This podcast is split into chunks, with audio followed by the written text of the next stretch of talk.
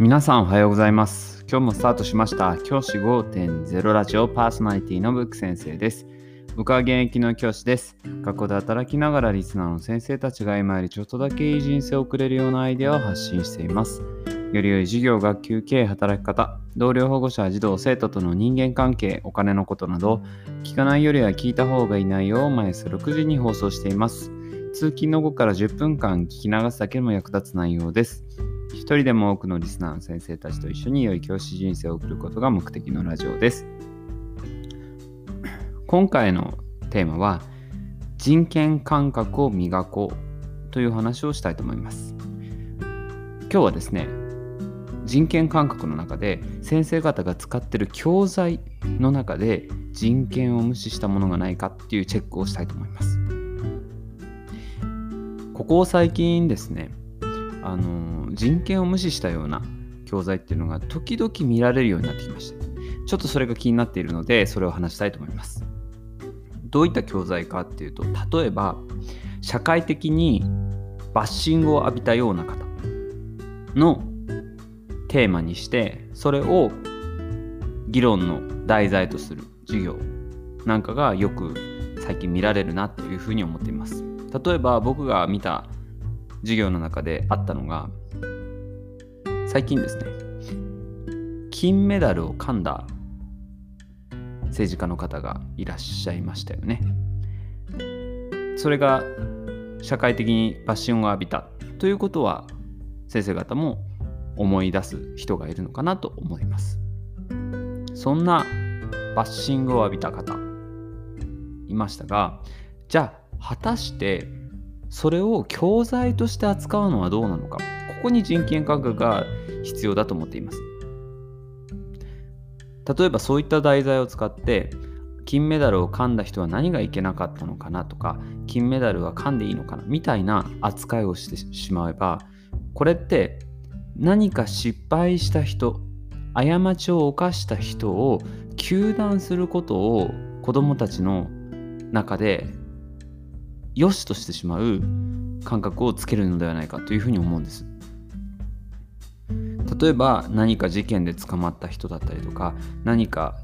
失敗をしてしまった人を授業の中で扱うしかもそれが今現在生きている方の場合ですとその方を批判する人間性性格をこう肯定してしまうというふうに思うんですよね。それが例えば政治家の方とかそういった人たちだけではなくなってしまうことが僕はすごく怖いです。例えば学級の中で何か失敗をしてしまった人がいた時にその人に対してバッシングを浴びせるあるいは何か誤解を招いたようなことを言ってしまった人に対してバッシングを浴びせるこういったことを良しとしてしまうっていうのは子どもたちの中であると思うんですよね。だって先生だってあの金メダル噛んだことダメって言ったじゃん。って言われたら僕たちは返す言葉がないですよね。もちろんあの行為自体に関していろいろな意見を持つのは構わないと思います。しかしそれをテーマとして扱ってしまって議論をしたりとかあるいはそれに対して先生がその行為を批判するような発言をしてしまうこと自体は僕は良くないと思っています。もちろん犯罪を犯したとかそういったことに関してどうこう言うっていうことなら、うん、それも申し訳ないです。僕、そういったものも許せないんですけども、何かこう、ダメなことに関してダメだよって先生が言ってしまうことってすごく怖いことだと思うんですよね。それって人権感覚としてどうなんだろうと思います。もちろんその政治家の方が批判されて糾弾されて社会的な制裁を受けるっていうことは必要だと思います。もちろん必要だと思います。ですがそれを学校の中でやっていいのかなっていうのはもう一度考えるべきだと思います。社会の授業とか国語の授業とか英語の授業とかで社会問題時事ネタっていうもので何か扱うことってあると思うんですけどそれに関して先生が持論を述べる賛否両論あるものに関して持論を述べたりとかあるいは何か社会的に時事ネタとしてすごくこう批判されるような人がいた場合その人に関しての批判を増長させるような発言を先生がしたりとか子どもたちにさせたりとかっていうことは避けたいなと思っています。なぜかって言ったら社会はそういったものに関してもちろん制裁を受ける必要はあります。いろいろな意味で制裁を受ける必要はありますけどそれに対して全員が寄ってたかって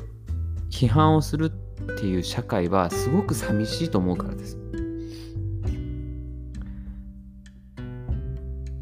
僕自身その人権感覚っていうところを磨く一歩としてまず人にも優しく自分にも優しくっていうことがすごく大事だと思うんです人も大切あなたも大切両方が大切に思う誰も大切に思うこれが人権感覚だと思うんですよねですからどちらかに偏った意見をするのではなくて自分も大切だしその何か過ちをした人も大切に思えるそういった考え方っていうのを僕たちは子どもたちと共に作っていく必要があると思います。子どもたちの目の前にいる先生方は一番身近な大人です。そんな大人が誰かを批判することを増長するような行為はなるべくしたくないなというふうに思います。ですから時事ネタを扱う時には特に注意が必要です。ニュースを扱う時も特に注意が必要です。そのニュースが誰かに対する批判になっているものであれば、そこに関してはどっちがいいかというような話をするのではなくて客観的な意見であるべきですしできれば社会的に良いニュースなんかを取り上げて議論をしたりとか扱う授業をしたりとかっていうふうにした方がいいのかなというふうに思います臭いものに蓋をしろと言ってるわけではありませんそういった人権感覚を忘れずに正しく議論をする是が非